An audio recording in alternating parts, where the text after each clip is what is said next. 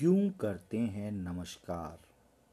हज़ारों वर्षों से हमारे देश में अभिवादन करने, नमस्ते कर बड़े बुज़ुर्गों से आशीष लेने की परंपरा प्रचलित है।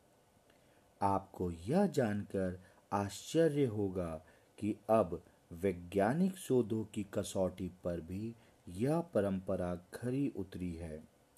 वस्तुतः जब कोई व्यक्ति किसी को नमस्कार करता है तो उस मध्य बड़े बुज़ुर्ग प्राय सिर पर हाथ रखकर आशीर्वाद देते हैं।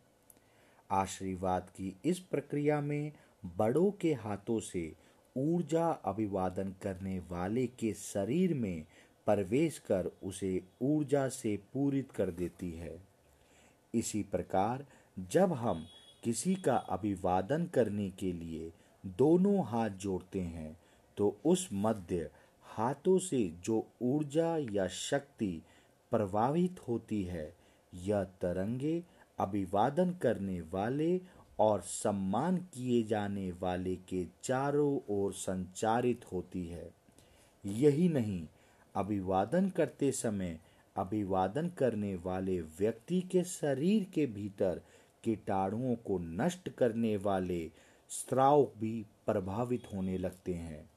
इस कारण अभिवादन करने वाला व्यक्ति नकारात्मक विचारों व भाव से दूर हो जाता है।